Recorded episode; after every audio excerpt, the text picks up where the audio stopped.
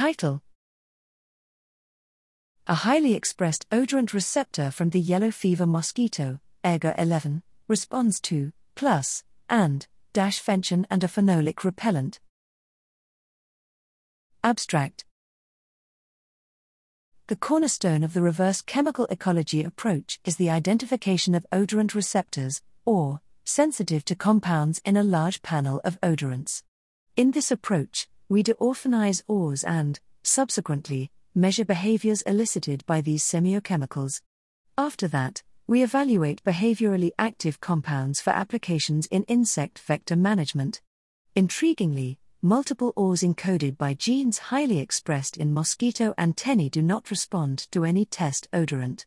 One such case is CquiOR125 from the southern house mosquito, Culex quinquefasciatus say.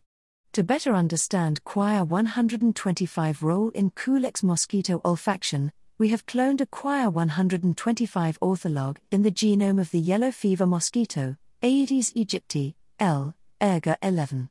Unlike the unresponsive nature of the ortholog in CX, quinquefasciatus, oocytes co expressing AaegOR11 and AIG orco elicited robust responses when challenged with fenchone, 2, 3 dimethylphenol, 3, 4 dimethylphenol, 4 methycyclohexanol, and acetophenone. AlphaFold models showed that AaegOR11 and CquiOR125 share structural homolog cores with MRAL5, the only insect or structure, PDB, 7 lid, elucidated to date. Interestingly, AaegOR11 responded strongly and equally to plus and dash fenchone, with no chiral discrimination. Contrary to reports in the literature, fenchone did not show any repellency activity against A. aegypti or CX. Quinquefasciatus. Laboratory and field tests did not show significant increases in egg captures in cups filled with fenchone solutions compared to control cups.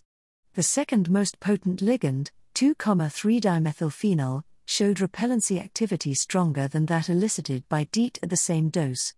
We, therefore, concluded that AaegOR11 is a mosquito repellent sensor. It is feasible that CquiOR125 responds to repellents that remain elusive.